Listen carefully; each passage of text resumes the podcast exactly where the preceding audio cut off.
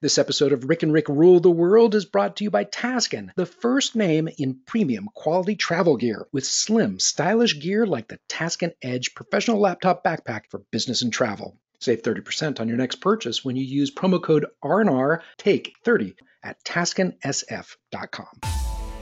Next up on an all new Rick and Rick. What grown-ups don't get about teens, tech, and social media. Dos Equis toasts its new six foot long social distancing cooler. And some cringe-worthy commercials from the 80s and 90s that are staging a comeback. Oh man. Plus, Celebrity Secret, Princess Bride fan film, loaded questions, and a whole lot more. And it all starts right here, right now. On the one show where nobody's a limp Rick. And everybody rules the world. Hey, everybody. Welcome to an all new episode of Rick and Rick Rule the World. I'm Rick Matheson, and I am joined, as always, by my good pal, Zach Galifianakis. Oh, uh, I mean, Rick Wooten. How you doing, Rick Wooten? I'm doing great. I'm Good. doing great. Happy Fourth of July. Yeah, you know, it's one of my, my favorite times of the year. I think number one is Halloween. Number two is Fourth of July. You know, nothing better than you know watching fireworks uh, fly and barbecue. You know, I'm a big fan of the old barbecue. So it's uh, it's it's a great time. Yeah, boy, I have so many good memories growing up with it. Did you have a regular like big you know fireworks display where you grew up? Yeah, so you know I, I grew up in the Monterey Bay area, Salinas, Monterey, and there was always one. For many years, it was uh, at the rodeo grounds. And if you're truly from Salinas, it's rodeo, not rodeo. So it was at the rodeo grounds. And then Monterey would always have a fantastic one. There were when the kids were little, we used to we used to go over there, and I absolutely loved it. Yeah, I was gonna say, you doing anything fun this weekend? I mean, it's a little tough right now to go yeah. do anything super fun, unfortunately. Hopefully next year will be a different story, but at least you get a couple days to just kind of hang loose. And I do know people are taking some time off. Yeah, you know, I uh, I've been talking to a lot of the folks that I work with, and uh, they are going places. You know, yeah. they're they're utilizing family cabins or campsites or whatever, right. and you know, everybody's just been you know cramped up for so long they're just eager to get out and do something something yeah i just hope they social distance bad enough right now with the sort of resurgence we don't need it to get worse that's right yeah i, I hope so too i mean the, these are the the times a year where uh, we need to just be a little little extra careful and we'll figure this out you know if we're going to have to live with this for a while we'll master this thing. The other thing that we're going to master is radar love which is first up. And uh, finally there's a reason to talk about quibi the new streaming platform that delivers these short seven to 10 minute scripted and unscripted videos to your mobile phone. We've been wondering what the hell is the value proposition? Who cares? But yeah. apparently they're doing this serialized version of the 1987 classic adventure comedy, The Princess Bride, reenacted by celebrities that are doing these short chapters on their own phones at home. Does that sound inconceivable? Well, it looks like these celebrities are having a great time storming the castle. you know, I, I thought this was great. I, I don't know if you remember, it was, I don't know, several years ago, and all the writers were on strike. And so a bunch of uh, actors got together and kind of started doing these, you know, viral videos just for fun, just to keep active and it feels like this is kind of one of those things where you know they're stuck. They can't they can't really work because you know sets can't be set up and stuff like that. But you've got all kinds of great folks like you know hugh jackman as an example and yeah that was pretty fun. Absolutely. And a bunch of other folks. And, and each group is kind of taking segments of the princess bride and, and remaking it kind of on their phone and that sort of thing.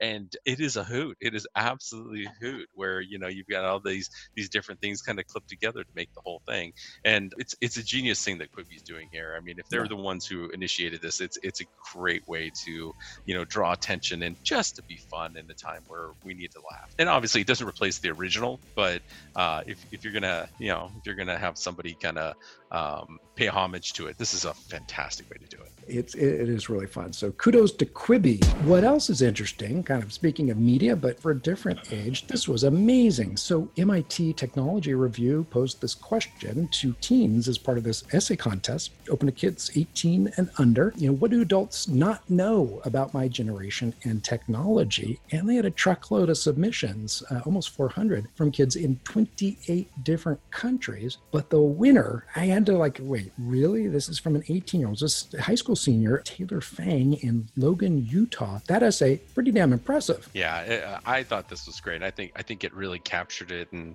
you know, again, it, you know, with my my kids being younger, you know, it was interesting to to kind of listen to them growing up, and then to read this article and see see if you agree to this. The way they were t- talking about things like social media and technology was how we talked about music. Yeah. It defined us. It you know it, it it kind of put the edges around who we were as a person. It you know it, it communicated how we felt. You know who we were going to become. And and to the kids these days, that's how they see you know these this technology and particularly social media is yeah. is that i mean uh, i thought it was interesting how uh, one of the the kids was talking about how you know effectively their social media was their resume it was their life story it was their biography yeah. Uh, and i thought that was a really really powerful uh, conversation. I mean, all of it rang true. You know, we think sometimes as parents, oh, they're just burying their face in the social media. Or, oh, you guys take Instagram too seriously. Or, but this resonated because Taylor is talking about how it's them really kind of figuring themselves out. It's right. expressing themselves, and it's also kind of exploring the world. And uh, you mentioned music. I think that was the way we expressed ourselves and tried to figure out what we liked and early video and and stuff like that. And they have a great outlet for doing it. It's just obviously it is on a worldwide stage. We as parents have to make sure that they're being smart about it. I thought it was extremely well written. So props to their 17 or 18 year old Taylor Fang of Logan, Utah. It's great. All right. When we come back from this break, it is time for the good, the bad, and the marketing, including those cringeworthy ads from the 80s and 90s. So people of a certain age are definitely going to want to tune in. Hell, everybody wants to tune in. So stay, stay where you are. Rick Nation, don't forget to check out our website at rickandrick.com. It's double the Rick in just one click at rickandrick.com. All right, welcome back to Rick and Rick Rule the World. It's time for the good, the bad, and the marketing and cringeworthy ads from the 1980s and 1990s. This was a blast from the past, Rick. The one that cracked me up literally had fallen out of my brain until I saw it again. I always used to crack up as a, you too tough, 2,000 flushes, last four times as long. That's right. Oh my god. there, there, there was so many somebody in here that just kind of cracked me up. I what I had forgotten, and, and it's just because it's been so long, is how many commercials we used to see around uh, basically soundtrack compilations yes. of you know here's all the 1950s hits, here's all the 1970s hits, or you know let let's do pop jazz. I mean, it's just like oh my god, I can't believe how many of these were.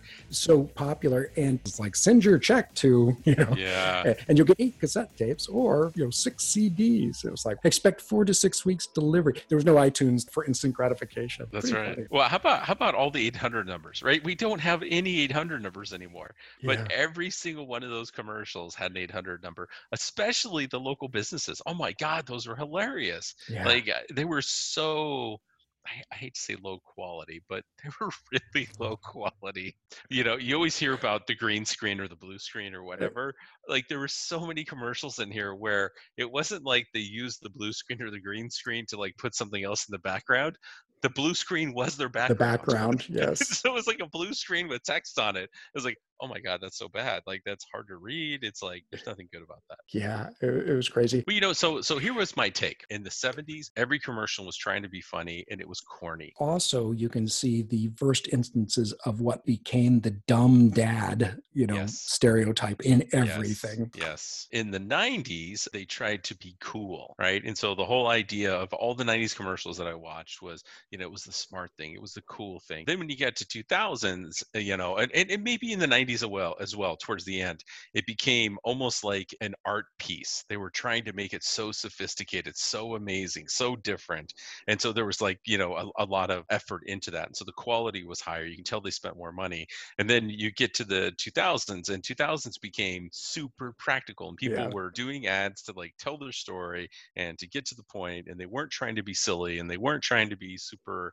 you know artsy. They were just trying to make sure that people got their message and then you get to today and all of a sudden it's got political. It's interesting to kind of diagnose how these things have changed over time and how the the media has impacted it and how people are changing. Dos Equis thing. I saw this in Travel and Leisure. So not that we would recommend that you hit the beach this 4th of July, but in case you do, hey, you've got some kind of responsible outing planned. Dos Equis is toasting this limited edition six foot long social distancing ice cooler so that when you and your buddy are carrying your drinks down to the beach, you are six feet apart. Now, I don't know how drinking beer through your face mask is going to work. I don't know. But at any rate, I thought this was fun. And I guess it was a limited edition. And I think you were able to win it. I don't think you paid for it. I think there was some kind of uh, yeah. offer for X number of units. That was yeah, pretty funny, I, though. I unfortunately I missed it. Uh, it was it was on uh, June 26th. And yeah.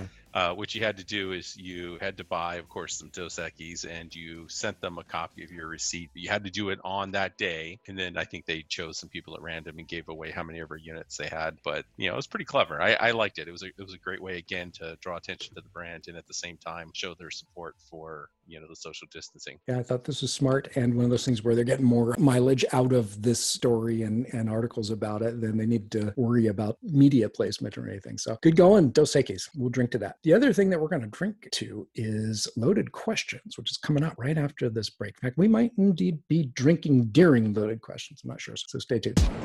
This episode of Rick and Rick Rule the World is brought to you by Taskin, the first name in premium quality travel gear with slim, stylish gear like the Taskin Edge professional laptop backpack for business and travel.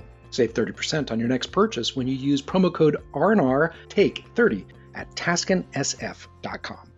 All right, welcome back to Rick and Rick Rule the World, and it is time for loaded questions. I'm ready. All right. Question one An upcoming $70 million science fiction movie will feature which of the following in its lead role? A. An eerily lifelike AI robot named Ava. B. An eerily lifelike AI robot named Erica. C. An eerily lifelike AI robot named Elsa. Or D an eerily lifelike AI robot named Mitch McConnell. Which of these will star in a new sci fi thriller? Uh, I don't think it was Elsa. So I'm going to guess Ava. Close. Yeah. You know why? I know why you picked it because Ava was the name of the character in Ex Machina. Uh, yeah. But no, the answer is B. According to IndieWires, there is a new sci fi thriller called B. It's being touted as the first movie in history to be led by an actor who is an AI robot that is not Tom Cruise. just kidding. But, uh, but it is the first to star an AI robot called Erica. So this will literally be a robot. It won't be someone playing the robot. And the plot sounds kind of cool. According to the pub, B, and it's literally just the letter B, and it's the lowercase letter B, follows a scientist who must help an AI robot he created reach freedom after a program he designed to perfect human DNA has dangerous consequences. Now, to put more succinctly, I think the log line could have been life's a bee and then you die. Okay, question number two. In search engine optimization, the acronym LSI stands for A, latent search indexing, B, link structure indexing, C, latent semantic indexing, or D, Lancelot link secret chimp in search engine optimization, LSI stands for what? I, I, really wanted to be Lancelot. That was awesome. Uh, I think it's latent semantic indexing. You are correct. According to HubSpot's marketing blog, LSI stands for latent semantic indexing, which helps search crawlers understand the differences between synonyms and semantic changes. Marketers can and should use LSI keywords to help add context to pages in order to provide better search results. So if you're an e commerce site that's selling silly string, you don't want your content to be ranked based solely on the word silly. Well, right. marketers use these LSI keywords to help let search engines know for which searches it should serve up your content. So, as a site called beginnersbook.com says, if a blog post has words like fruit, taste, and flavor, it's easier for the search engine to determine that that's an article about Apple the fruit versus Apple the company. So, uh, the more you know. SEO is interesting. We've talked about this many times, but yeah. it's probably the one area where companies don't spend enough of their effort. And right they they probably get just as much business, if not more, from SEO as they do from paid advertising. For sure. And it's it's just something they they really need to focus on. Absolutely. All right. Question number three. Last question. It is what it is is a viral meme that features which three emoji? A. The see no evil, hear no evil, speak no evil monkey emojis. B. The masked face and then a poop and then a masked face emoji. C, the eye mouth eye emojis, or D, a poop emoji bookmarked by two Mitch McConnells? The it is what it is meme featured which of these three emoji? I'm going to go with C. You are correct. The mouth emoji and an eyeball emoji on either side. So, according to Business Insider, what started as a meme among a small group of friends soon had Silicon Valley VCs racing to find out more about what they believed to be a mysterious invite only social media application.